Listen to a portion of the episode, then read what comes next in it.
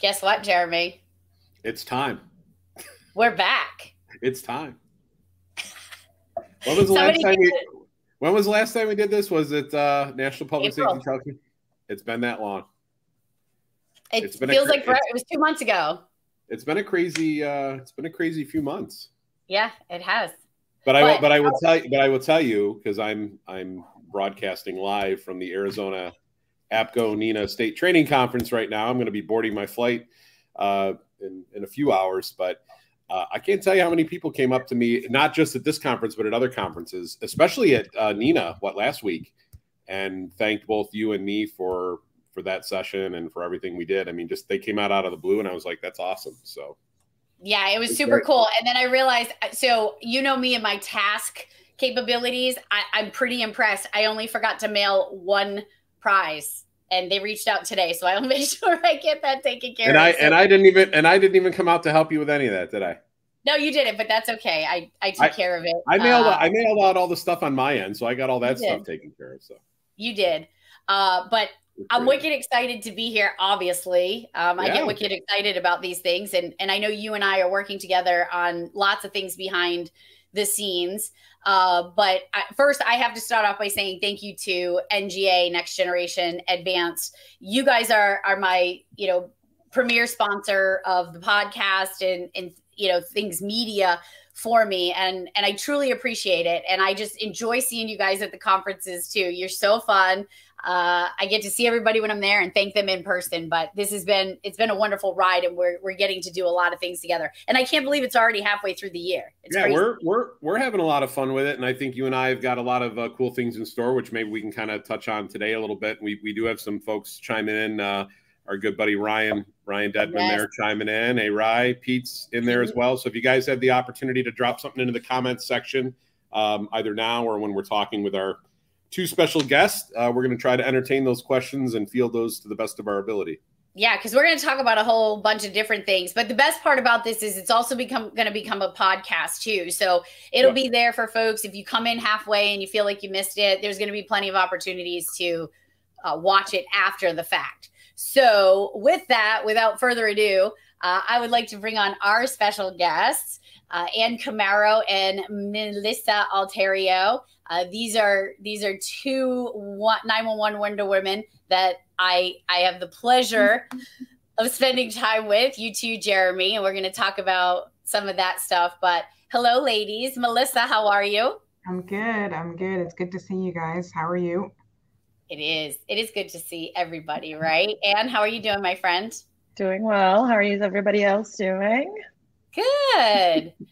So when Jeremy and I were talking about so so the title of this particular series that we're doing is you know going live with the best of 911 and there's there's going to be a whole bunch of folks that you know my, in my mind there's so many people that that I want to have conversations with. We knew it was a no-brainer to have you guys on first. So I'm going to pass it over to Jeremy. Jeremy, you want to talk about you know how this this foursome got brought together in a, in a very special and meaningful way and then we'll dig more into that i would only echo yeah what what uh, tracy said which is um, you know is for those of you that don't know i joined nga in october of last year but prior to that i was a director uh, at a PSAP in New Jersey, and I moved to that PSAP right in the midst of COVID, uh, early 2020. So it was, you know, it was a brand new situation for me. It was much like when I moved to uh, to Springfield, Mass, to become the director there a couple of years prior to that. You know, totally new environment, new neighborhood, and what you really need at that point is kind of a sounding board or somebody you can kind of bounce ideas off of, or say, "Hey, here's what I'm experiencing today," or "Here's one of the other things I'm dealing with." And that was really where the four of us. Uh, I don't I don't remember how many times we got together in this type of a forum. It wasn't public, of course, it was just the four of us. But, uh, And, God it wasn't. Yeah, yeah. Now there, it's probably good some of that wasn't recorded. But um, no, the four of us have known each other for a long time. We've done a lot of sessions together, and uh, you know, it was great being able to have that sounding board in the in the early days with that uh, most recent PSAP I was with. But I know that since then, the four of us have talked on occasion, uh, both at conferences and in this kind of a forum. So it's it's just great to be able to, to kind of reconnect again. I, I, won't say the pandemic's over with. I mean, I think we're pretty far from that. But let's uh, let's kind of bring back some of those memories and talk about that and and expand on some of the other stories that are going on right now. Yeah, and I think what happened too is if you look at the way that they, everything was kind of layering itself. So, so I was in my position as the director of the, you know, the Rochester 911 Center a long time ago. So I held that position, but I also left the 911 Center. And then Melissa, do you want to talk a little bit about what was happening with you right about this same time that was kind of different and a big deal?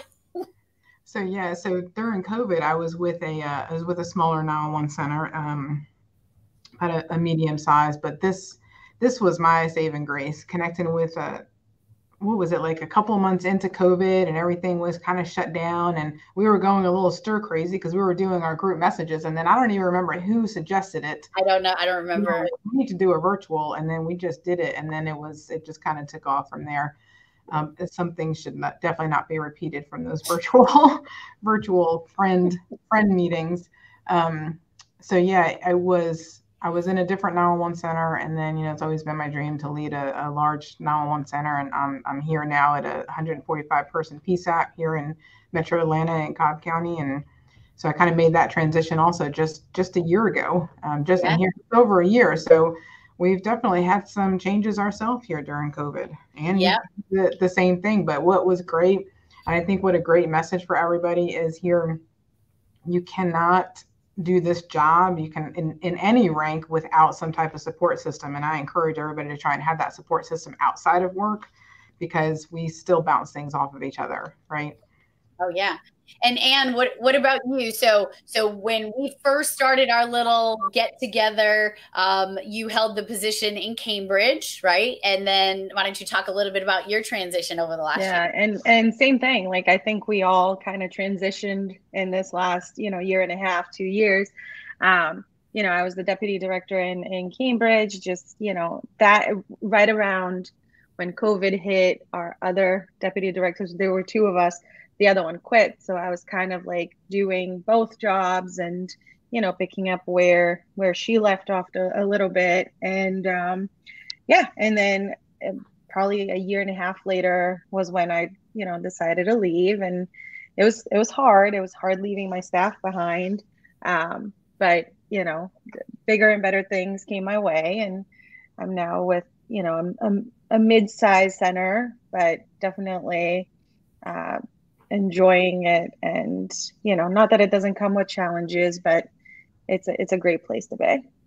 They and they and they all come with challenges right? So then so jeremy moved into the director position from you know uh from the director position that he was first in and then moved out to the the commercial partners side. So these are all huge challenges that we face every day. And i think one of the biggest fears is is folks leaving their people, right? So I know that there's a lot of folks out there, and I kind of want to just reiterate the fact that, you know, when we were all in this place, we were all struggling trying to figure it out. Like I was getting ready to leave Rapid SOS and start on scene first, and I didn't know what the heck to expect. And and I know sometimes we're our own worst enemy. And and I want to personally thank you guys for being being my biggest cheerleaders and helping me you know, believe in myself and, and move forward. And I think sometimes we don't necessarily believe in ourselves, right? So um, I'll start with with Jeremy.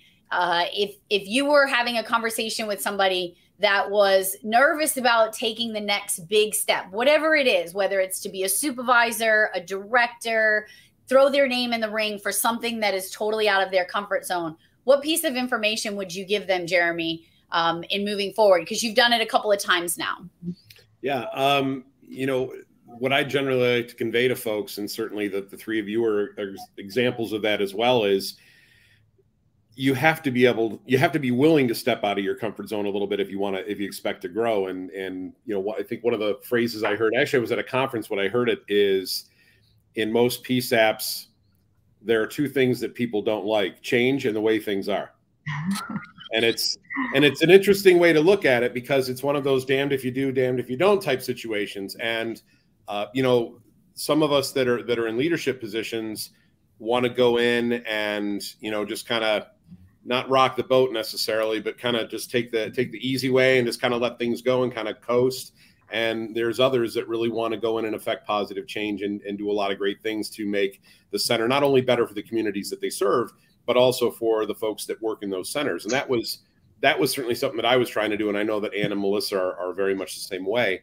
Um, you have to be in a situation where you can where you can truly lead by example and demonstrate to your people why it's important to kind of get out of your comfort zone and move into these different areas. And i had conversations with a lot of the folks uh, that I worked with, both in my my original center in Rochester, New York, before I moved to uh, Massachusetts, and then ultimately when I moved down to New Jersey, they're like, "Dude, how, how do you just pack up and leave?"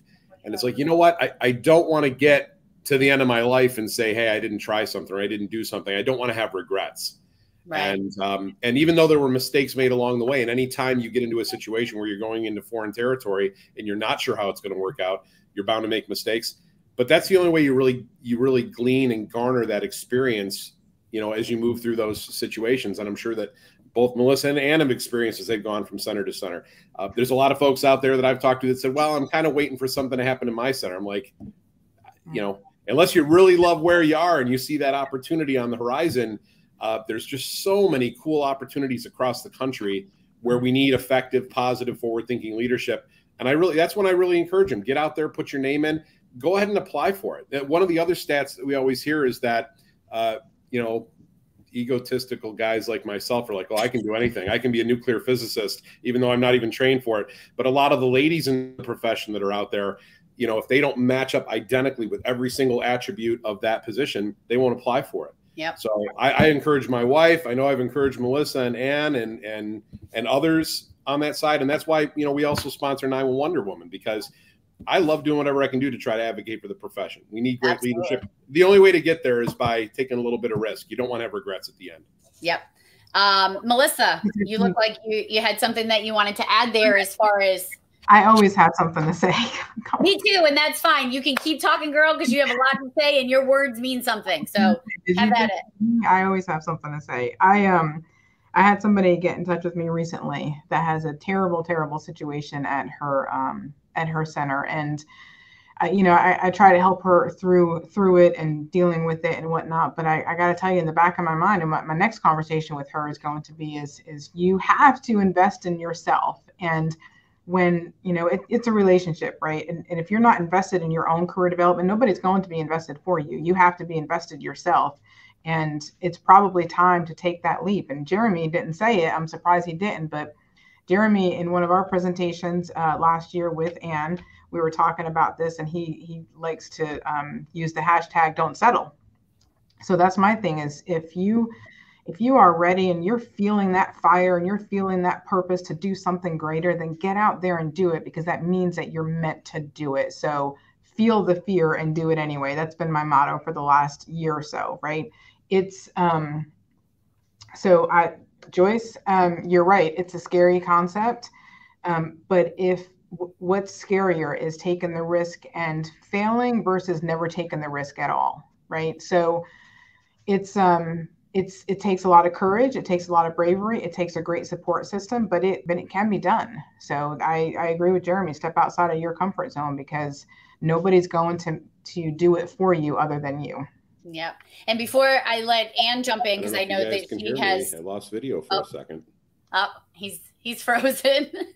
um, before I let uh, Ann jump in there, you know, we all. It's funny because we're all throwing out these mottos, right? Things that um, are our mantras and the things that that we want to move forward. Is my mantra is defend why you did versus why you didn't, right? And it goes back to that am I gonna am I gonna doubt if I ever if I ever did that? Jeremy, are you still frozen? I don't think so. Can you guys hear me okay? Your camera's frozen, but am I can you hear my audio? I can hear your audio, but you're frozen. All right. Well, hopefully it's a good still shot of my big Shrek head.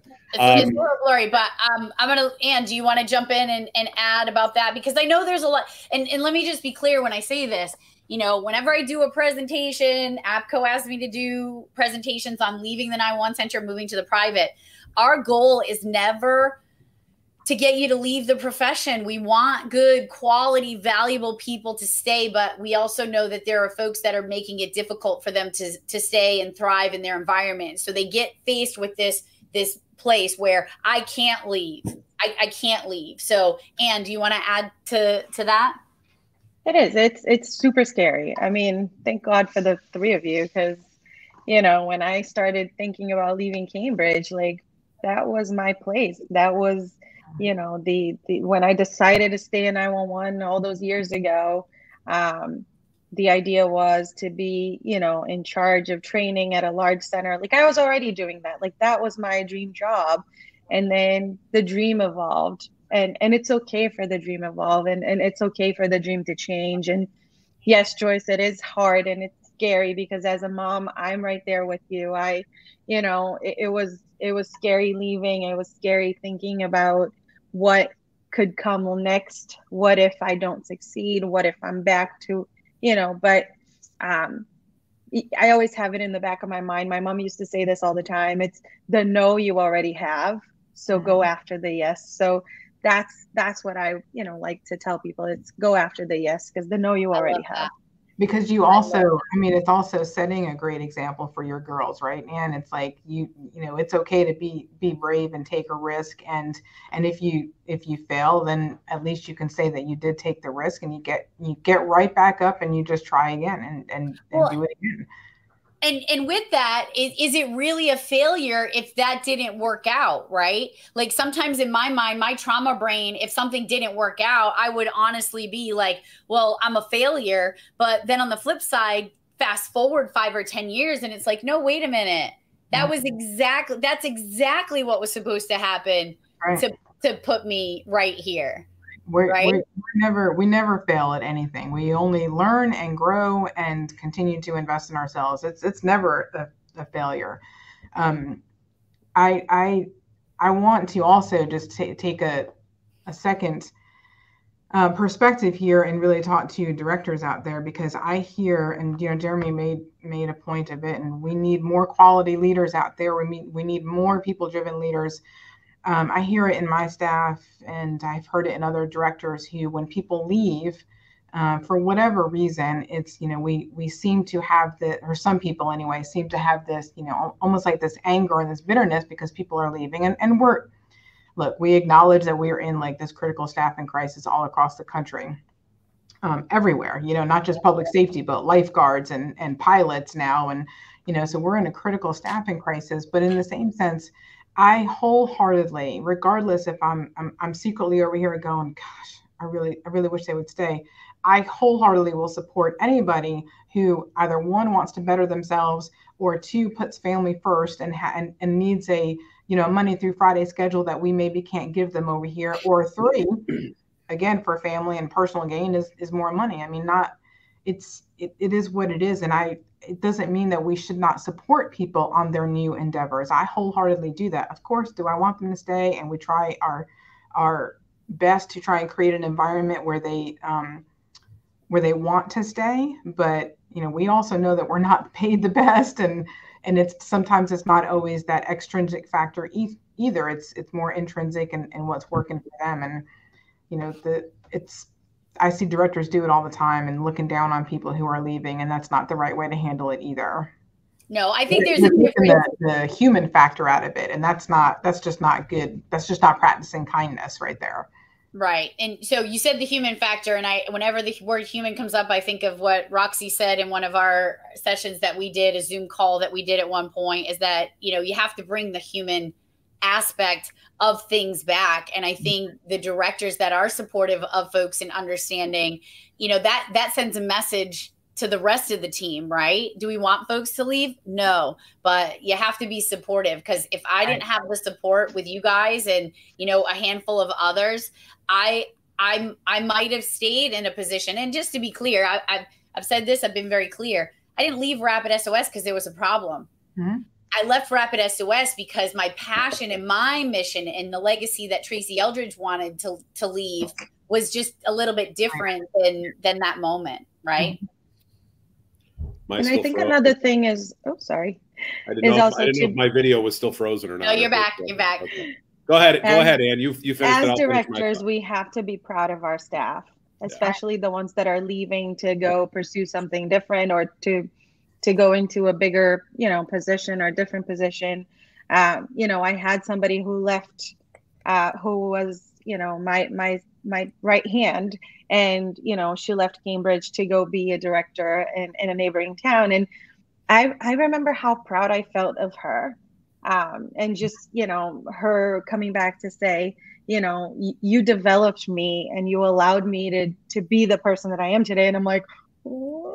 yeah, it's a great. You know, when I left, uh, when I left the pre, Tracy mentioned it earlier. When I left the uh, previous agency, and I think somebody in the chat mentioned it too, that you know how how do you say goodbye to those who are your family for so long? Well, one you you you make new connections, right?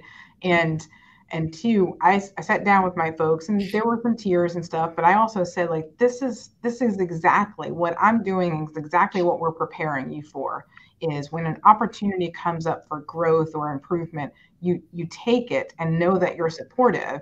And what we have left behind is something that's you know left a legacy for years to come. And and I really encourage and challenge all of them to make sure that they kept it going because they they had the tools and the resources and the knowledge and, and the abilities at that point to to do it and they're still thriving over there. So you know what they first saw is like oh my god you're leaving us doom and gloom and it's like no you have and that's what you know ta- see roxy talking about is that's what is all a part of building that um, that culture and helping to develop your folks that are are there it's so important that yes everybody needs to be invested in their own professional development but as leaders it's also a great privilege for us to be involved in their professional development and inspire them to want to improve Agreed. Jeremy, what were you going to say before? Yeah, no, and I think to Ann's point, you know, I, I, was asked at one point, you know, how do you measure success? And I said by the by the upward mm-hmm. mobility and promotion of those that serve me. And you know, you, you spend a lot of time working and kind of grooming these folks. And, and I remember, and I actually have spoken on many occasions uh, about one of the best, actually the best boss I ever had, a guy by the name of John um, and I, I put stuff out on social media about it because he really he really did change things exponentially for me and really changed my whole way of thinking when it comes to being in that that supervisory subordinate role and situation.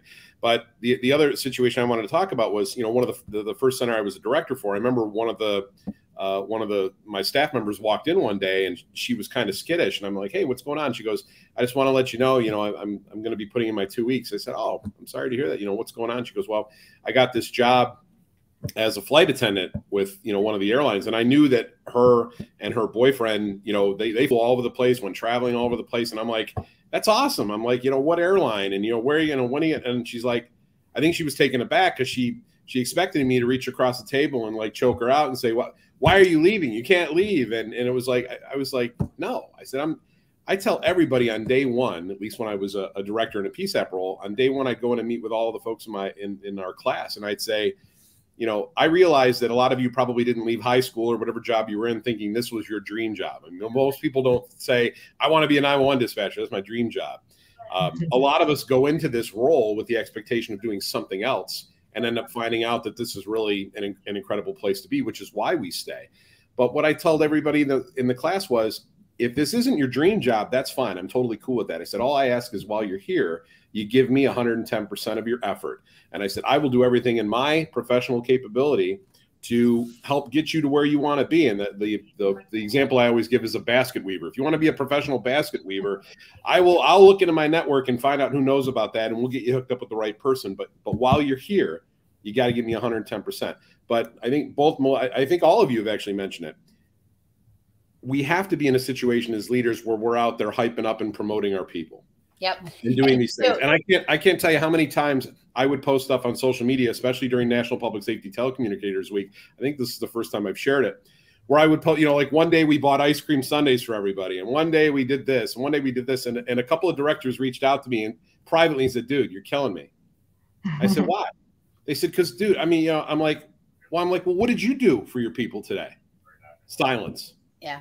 And I'm not picking on them. I get it. Everybody has a different way and outlook, but if if one by one, a few of us time after time, and and you don't have to be a director to do this. You can be a supervisor, you can be a dispatcher, but we have to lead by example. The only way this profession is going to get better, and the only way that we're going to be able to battle these recruitment and retention situations that we're dealing with is to make the environment better for the people that work for us. And you have to show you have to show genuine care and you have to be able to lift your people up and, and watch them move forward and celebrate the wins. So I, I do want to um, bring up a post, but first I'm going to tell you, Jeremy, I already warned you. Sit on your hands. Stop banging the desk. This is going to be a this podcast. Is, this is the this is the passion. I'm sorry when the passion it happens. The passion, and it was so funny. Like literally before we started, I'm like, beware, don't tap, don't tap the desk. You're tapping right now. Like, he's sorry, like I'll I'll hand I'll handcuff myself when I get passionate again. Sorry. He's like animal on the Muppets. All right. Anyway, I, I do want to bring up because uh, you just you just touched on it too, and um, I've missed you on live. Can you tell? Uh, so I want to bring this up from from Amanda, and you you just touched on it as well. How do we start the conversations about admin being proud and supportive of heroes before they decide to leave, right? right. And so, and I I think that's amazing because in one of my classes I pay, I play a video by Jay Shetty, and if you don't follow Jay Shetty, you need to. I, I already told my husband he's like the sec, he's the next husband because he's just he's good. Um, but there's something that he says in there, and you said you uh, one of you said it already is that you, you can't always count on others to to promote you to make you feel good about the things that you're doing so we have to get better at understanding that there are just some folks that they, they can't and they won't do it for whatever reason uh, but I do think this is really important. And he mentions it in his video that I play in one of my eight hour classes. And then I follow it up with this. As a supervisor, as a director, as a deputy director, as a training coordinator, you have to touch base with your people. You have to have one on one conversations. You have to ask them, Are you motivated? Are you supported? What can I do? What can we do? And you have to, here's, here's the kicker for this you have to be ready to hear the truth mm-hmm. because it might not be what you want to hear. When I did the CCM class in uh, 2016, the Com Center Manager class by Fitch and Associates, they did like a six, 360 evaluation, which I'm now providing for 911 centers because it's huge and it was huge for me. Is they ask questions. And eh, they were from your peers, from your subordinates, from your managers and that was one of the hardest things I ever received the results for because there were places where I knew that I was excelling and being a really good boss. And then there were some places that I had some blind spots. And the best, the worst thing I ever did was do that. But then the best thing was too, because it made me realize that there were places I could do better. And I think that's really important. Uh, Anne and Melissa, since you're in the centers now, are you doing any type of pulse check with folks? All the time. I mean, I, I will say perception is people's reality. So, yeah. you know, I, I kind of had a, uh, a, mirror put up in front of my face, figuratively speaking, of course, um, just uh, just the other day with uh, with our supervisor staff, but I won't go into details in case some of them are watching. They know. Um, and it was just some feedback that I was asking for and that we d- didn't know that we were doing or not doing. And um, and then we're going to now, you know, seek to correct that. And we have, we all you know got together collaboratively and we have a great plan moving forward. So i, I want to touch on amanda's um, question. I think and i read this in a harvard business review um, article and i will i will try and find it and maybe tracy can post it at some point. Is yeah, there's, a, there's a way um, to give your boss feedback. And you know if you do it in a respectful professional manner that you know you have a courageous conversation with that individual and let them know what's going on and what the staff needs. Believe it or not we're not perfect. I mean let me say that again. We are not perfect. We don't know what we don't know.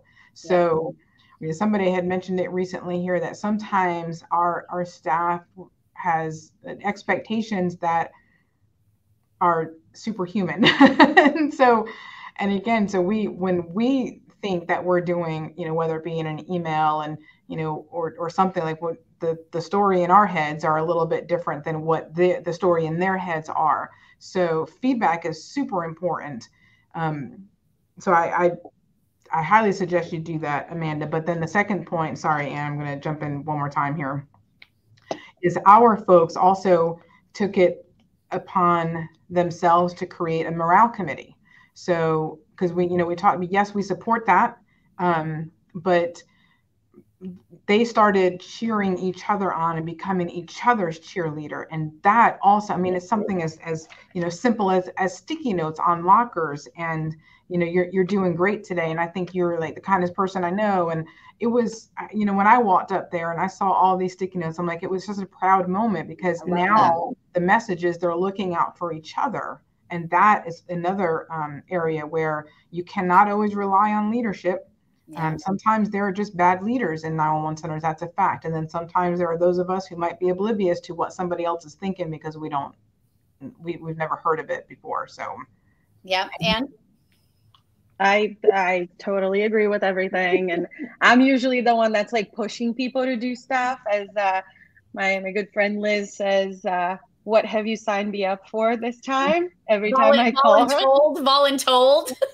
so, you know, I'm starting to do that at my new center. And I think, you know, people are still getting used to me.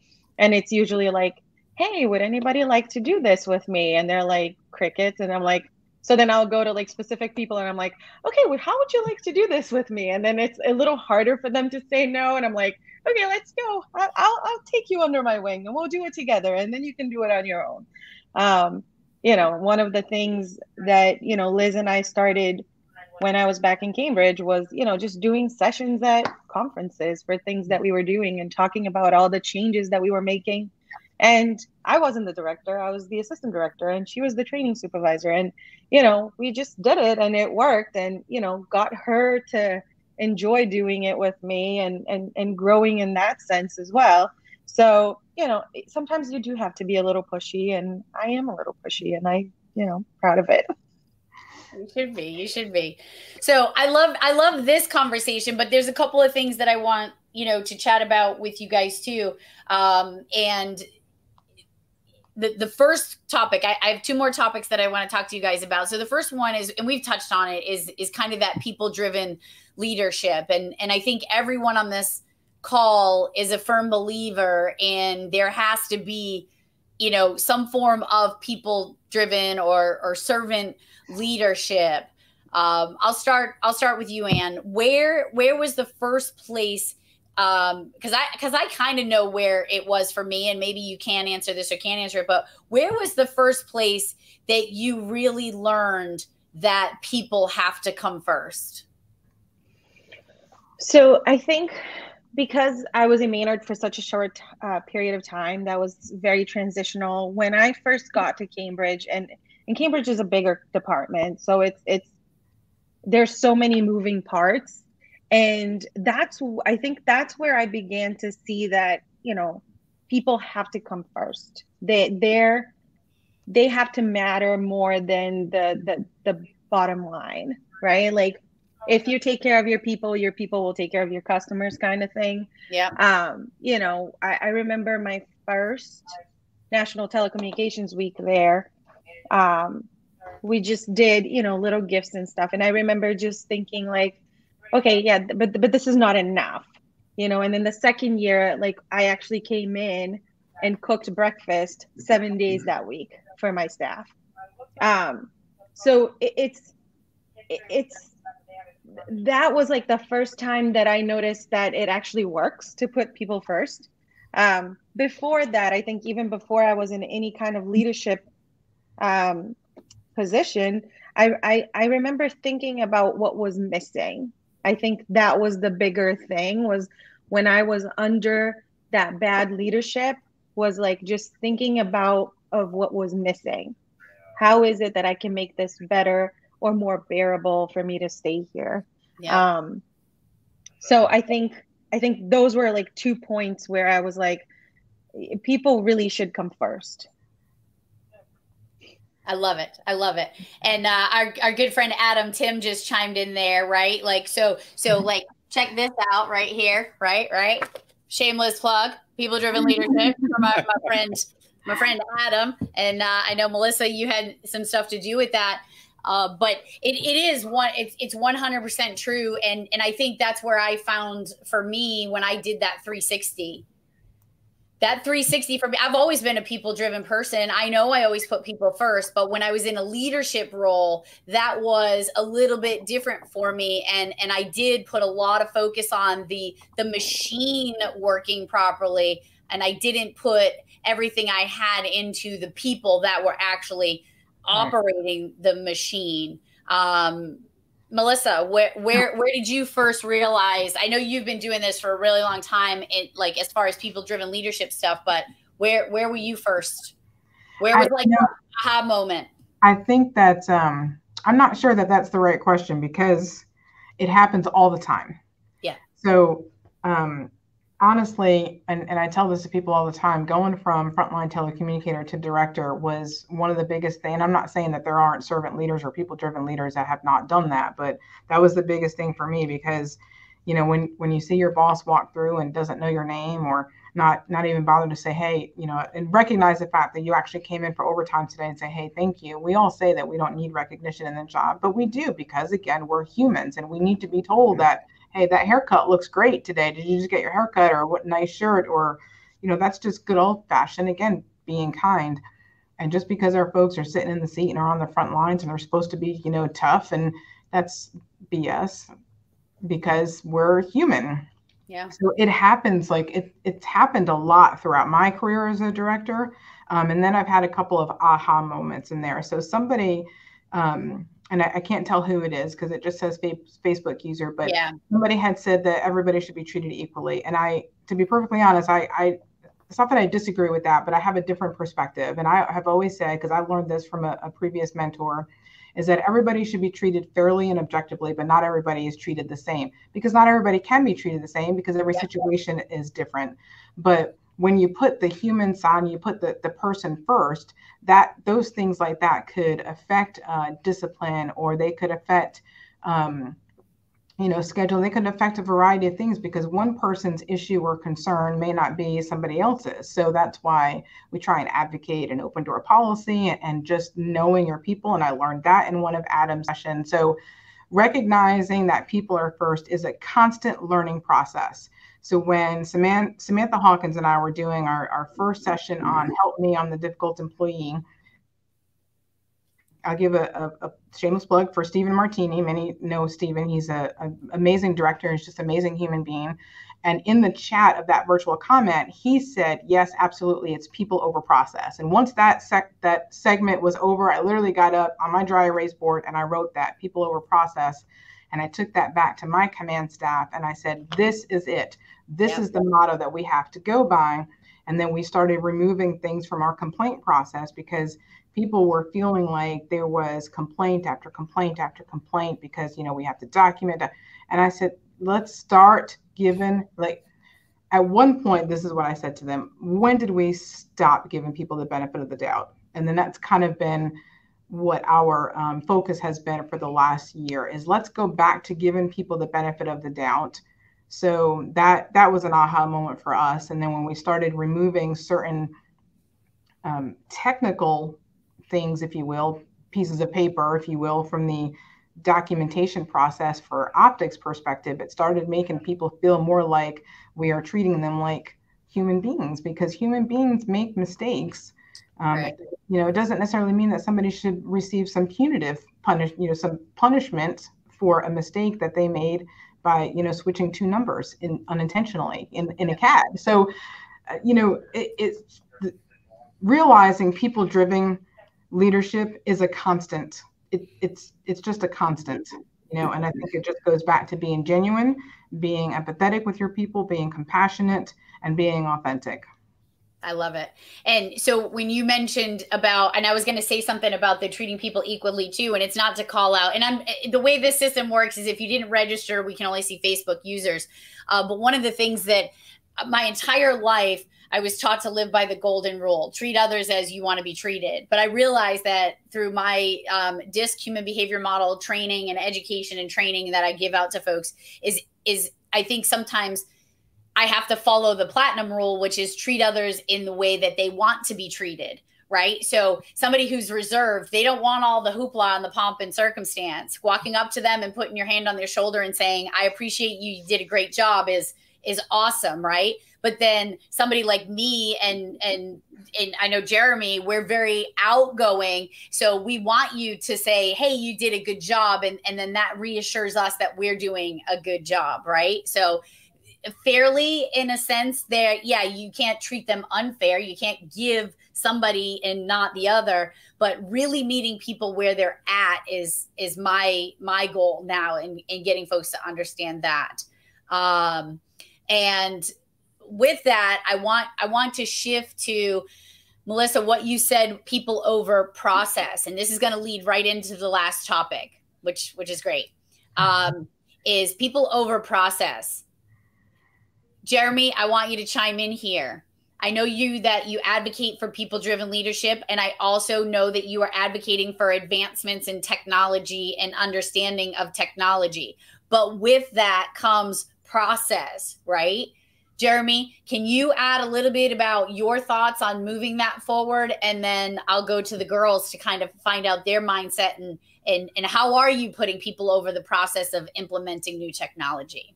Well, I just want to say to Melissa's point about um, telling people that their hair looks great. Melissa's never once told me that my hair looks great. And um, I'm taking a drink my, of water here. Don't do that. My, my, my former deputy director, now executive director of Mountain Valley, Keely Heyman, always told me how great my hair looked when I walked in. And, and she's in the thread today. So I just wanted to give her an acknowledgement since Melissa never once said how great my hair looked. Um, I'm not sitting on my hands, by the way. They are they are right here. So I'm going to try to keep them through this through the session here. Um, okay. To your to your question though about you know about technology, one of the ways that I I felt I was successful in helping to roll out new aspects of technology with my group is we we would on occasion, and this started when I was up in Rochester, New York, we created a work group essentially designed just to talk about emerging technology and kind of what people thought about. And the great thing about this is there were so many folks that, that knew very, very little about it. Uh, just having open dialogue uh, conceptually about what's going on with it and, and what their thoughts are. You know, one of the big things that we hear, especially on the video and imagery side, is, oh, when this gets here, I'm out of here. Well, why why is that? Why do you have that feeling? We we heard a lot of that when text 911 first came out, right?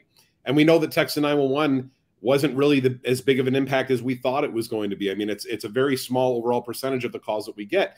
And I would the research also suggests that imagery is going to be a lot of the same thing. But but the best way to kind of stifle some of those concerns that your folks have is to have those open conversations with them mm-hmm. about things that you're looking to deploy. And it doesn't need to be the game changing technology like imagery or video or those kind of things. It could be, uh, you know, what three words? I mean, Melissa, you and I talked about what three words after we we did that up in our center and what the benefit was there. Each of these things are little tools in the toolbox, but I'll go back to that original phrase that I heard at a conference. People fear two things: change in the way things are. Right? you, you can't have it both way. We, we I, if we're going to progress in this profession, we have to minimally, as leaders, evaluate these technologies, whether we decide to operationalize them or not. We have to at least evaluate them and make an educated decision before just saying, no, I'm not going to do that. The same applies to any kind of technology. There's a lot of great innovators out there that are doing amazing things in the technology space, and they're and they're building these tools, whether over the top or integrated, that come right into our centers and help us do the jobs that we do. So the first thing that you need to do in these situations, if you're if you're a leader in this space, involve your frontline folks, your call takers, your dispatchers, your supervisors. This cannot be technology implementation and adoption cannot be just an, an executive or administrative level decision. It right. has to involve all the people. You're already losing people right now because of the whole work life balance and the way things are changing. It's going to get even worse if you don't involve them in, in game changing decisions like technology adoption and and Roxy right there, she she she piped right up, absolutely having the conversations. And again, I think when I was, you know, hindsight is twenty twenty. When I was in the center, I was the director. I felt like it was my responsibility to roll out these things. So I would find all the things and I would get all the information, and then I would just roll it out without even having a conversation with them, saying, "Hey, this is something that." I'm I'm looking at what are your thoughts? What are your concerns? What can I bring back? And I, I was doing kind of things in a funnel and and I, I i'm sad that i did that if i had the opportunity to go back and do it again i, I would definitely do it very differently and you guys you know your your center but well both of you i'm going to get to both of you but And what what what is your thoughts on how we're rolling out new technology? Because I'll tell you, there's a lot of really cool technology that's coming, and it can be overwhelming. But if it's done the right way, it's going to be amazing. No, it's true. I mean, when I got to the center now, um, we weren't even taking our phase one calls yet. Um, you know, so it, it it it was a process. I'm a big proponent of pilot programs, right? You talk to your to your staff, you get them to think or to at least see things from where you're coming from. And then you tell them, "Give me 3 months. Can we can we try this out for 3 months?" And if at the end of the three months it really doesn't work for your staff, you have to be willing to say, okay, this does not work for us. Yeah. And I was willing to do that. I was willing to say, okay, give me three months. Can we try this out? Phase ones for three months. And you know, for those of you who are not in Massachusetts, there's this. I was just whole, gonna say, I think you need there's this, you need some, you, Lucy, you need to do some splaining. yeah, there's this whole difference between taking like regular phase two wireless calls, you know, cell phone calls that are going to give us a better location. And then there's like the phase one calls that are not going to give us great location. Sometimes it could be in a different city and blah, blah, blah. So, um, you know, and, and, and the staff was very apprehensive about it because most of our communities have a um, highway that runs through it. So mm-hmm. they were very afraid they were going to get all of the highway calls and and you know what? Like, yeah, we do get calls from our surrounding cities and towns, but it's not overwhelming them.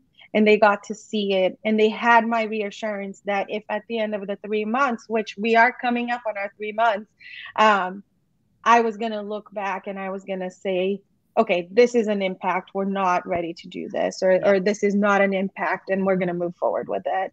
And I talk to them and I get them excited about things. And, and it's, it's interesting because it's always like some people they're like okay i like it and then other people are like wait and right. i'm like no, it's different it's it different try. it's different we don't want to do yeah. that yeah exactly yeah. yeah i um you know tracy to to your point I, it's uh and again this is kind of where i got a little mirror put up in front of my face just last week um by my leadership team i as a director, I always feel like, like let's be innovative. Let's let's look at all the latest and greatest technology. When we take um, when we take our 911 team to conferences, like we had six people at the NENA conference last week, and um, I, I, have quite a few going to the APCO conference. You know, we always encourage them like go take a look at the uh, the vendor hall and take a look at the new technology, see what you want, you know, see what we can do better. And I always, I really do love seeing that excitement on some folks, but and I was looking, there was another 911 director that posted something recently. So, full disclosure here, he posted something recently, especially if some of my team is watching. and I, I sent it to my technology director and I said, We need this. Let's look at it because I can't, one, healthy competition amongst directors, right? I'm like, I can't let them one up us. We, we have to, we have to do this and let's yeah. take a look at this and let's set up a demo. And then when I met with my leadership team, just about something entirely different, there was one thing that I, I really realized, and I really have to take a step back right now. Our folks are tired. Mm-hmm. We're tired, right? We are in a, again, a, a historical and unprecedented staffing crisis right now. And I think every director out there would agree with that. And we have to take care of our people is this piece of technology that I wanted for us really necessary right now? I mean, right. could it improve operations? Sure. But what's going to be more of a detriment to operations is the um, to add more stress and burnout to our team. And so we're, we're putting a big fat pause on it. Now that that's that was something that specifically would affect operations, but you know, we're looking at a scheduling program. We're looking at those kinds of things that are just going to improve business altogether. That's a little different um, because that's not something that they have to learn to do their job. So right now we're just kind of trying to take a little bit of a pause, um, and and and give them a break when it comes to stuff like that. And I think that it's a I think we owe it to them. So that's well, how we're we're we're working with that right now. I do. And so so I want to bring up what Joyce here said, you know, the jump in approach is definitely scary and she was a little excited about the prepared demo. So I, I'm just going to throw this out there for prepared is you know they're working through what what prepared is doing is they're going to give you the opportunity to bring in some video to have some text message text texting out capabilities. Um, me sitting here looking, going, wow, this is some really great technology. But again, it's also scary. But I think what folks do need to get better at is being an advocate for what their folks need at that time. So when you look at something that Prepared's doing, they're going to send video, but they're doing it the right way and they're giving you the opportunity to say, you know what, I really don't need to see that. I can blur out the video, right? But to speak to Melissa's point, and to Joyce, you know, she she posted another thing is it feels like there's something new coming every week. What I have to share with folks is there are folks out there looking for their next livelihood to look to make things better. There are folks that came from the center that are trying to make things better. And they truly believe that the technology that maybe they're trying to sell or give away for free is the is is going to help them save steps and in turn help save the caller which in turn will help you know with their mental health and i do feel that whatever it is that we're doing, whether we're on the vendor side trying to share technology or we're on the supervisor side trying to bring you the technology. But here's, I'm going to say this, and this might be hard for some of our frontline folks to hear. If you're concerned, if you're stressed, if if you don't like what's happening in the moment, have that, as Melissa said, that courageous conversation with your boss. Because when you're talking to each other about it, and you're getting aggravated. Oh, they're bringing out another thing this week. Oh, did you see that email? Did you see that? Nothing is going to be resolved in a fo- positive way. Would you agree? Would you, would you guys agree? Absolutely. Certainly not via email. No. and and yeah. certainly I think for the leaders out there too, like it's it's having those hard conversations. I've had, you know, I've heard people say, you know, to their staff, um, and it, you don't have to be you know this rash but it, sometimes you might have to say well it sounds like you're talking yourself out of a job because that's mm-hmm. the direction that our you know industry is going. Um you know it's it's hard. I mean in massachusetts there are so many mandates right? Like we with emd and and so there are certain things that the directors don't have really a say um, before implementing. Um, which at that point that's i feel like that's when you would have those conversations those you know more firm conversations. But if it's something that you're choosing to implement you know take it from the you know from melissa and i and, and from from the two of you too it, it's it's important to involve them. It's important to get them excited about it. And it's important to allow them to try it and and to be able to pull it back if you have to. Yep and and I, this here's my public apology. We have a bunch of people listening. Maybe my folks are. Here's my I'm sorry. I just thought in the role that I was in that it, the the decision was ultimately going to fall on me. And if I could go back and do things different, I would. So there. That's my, that's I would, I would, I would only, I would only share one more comment based on what Melissa said before about, you know, maybe now it's just not the right time. Th- this is why having situations where you're communicating with your staff on a regular basis and not just when something bad happens is so hypercritical uh, you may you may decide that it's not the right time to deploy a new technology or even or even test it because of where you are in a staffing situation. But but there's nothing wrong with sending your folks out a white paper or having them look at a website and say, hey, this is something that we're thinking about maybe six months from now, maybe a year from now. But start the dialogue early because the other side of this, and I'm speaking I'm speaking to the directors and the leaders out there. One of the other things that really drives innovation and drives operational deployment of these technologies is some traumatic, horrible thing happens to somebody, one of the people that you serve or a first responder. And if it's determined after the fact that had you deployed these technologies as a tool for your staff, that maybe that didn't happen, I, I would argue that as a director, yes, you absolutely have a responsibility to your people, but you also have a responsibility to the public and the public safety partners that you serve. You can't just decide not to deploy a technology. Yeah, you're right. It's you got to weigh it out, mm-hmm. but you, you got to find that happy medium. You have to communicate with your staff. That's imperative, no question. Maybe you're not the first to operationalize, but start having those conversations so that if somebody says, "Well, what happened with this? Why didn't we do this?" Hey, we're we're working on it. We're already having those conversations. You know, just have the conversations. That's all I can say. Well, and, and I other- think evaluate the impact on your staff. I think yep. that is the bigger picture that people need to start looking at is like, what is the impact on my staff going to be? Yep. Do I need more staff in order to deploy this um, efficiently? Is it going to prevent them from doing something else that they already have to do? So it's yep. really like taking that deep dive and evaluating this, whether it's technology, policy, procedure, whatever it is that you're trying to implement, and really like evaluating the impact on your staff and on your operation and on how you communicate it to your responders and on how you communicate to your community. So it's you know it, yeah. the role of the director nowadays and, and i think forever it should have been this way i think we're just kind of waking up to it now is that we're not no longer just you know top down we're right. we're doing a full 360 here and we are you know looking at everything it's, it's you're having to keep staff. you're having to keep piles of people happy all the yeah, time. Exactly. A whole exactly. slew of people.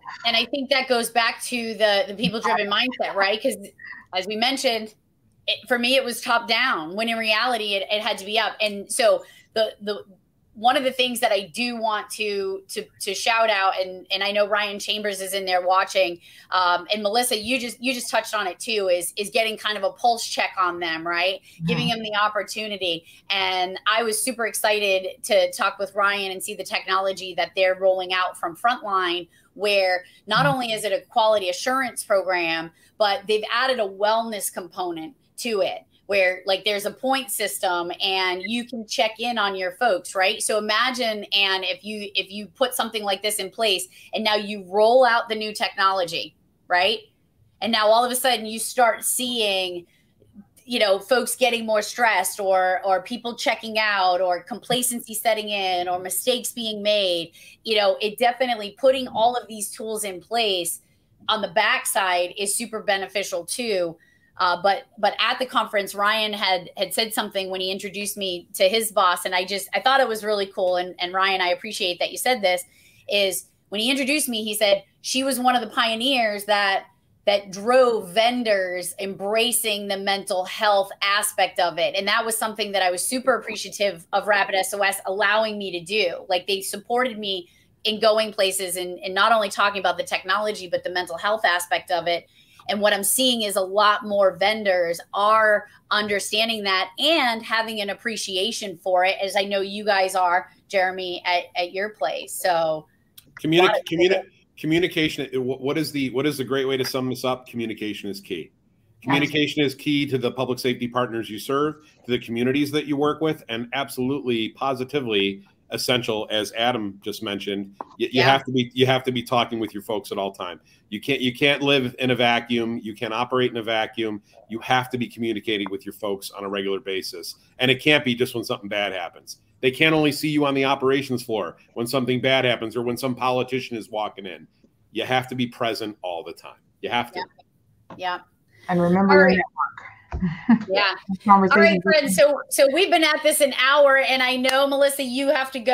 Uh, I we could do this all day. You you know how I feel about these these three specific topics, but I I just want to say thank you so much for you all to be here, Jeremy. Thank you for putting up with my shenanigans and and joining me on these. I, I, I have a hair appointment at 1.30, so. not that not that you. Melissa would not that Melissa would know anything about that, but, you know. And then thank you to NGA Next Generation Advance for sponsoring me to be able to allow me to bring this this much needed information. So keep an eye out. We're going to be doing this uh, more. Uh, so let us know how you like the conversations. If you want more information on anything we talked about, you can reach out to me uh, at teldridge at onscenefirst.com. Visit my website because this stuff is going to live there in the near future. So I appreciate you all. Stay safe, stay Thank strong. You. Bye, everybody. Thank you. We need you.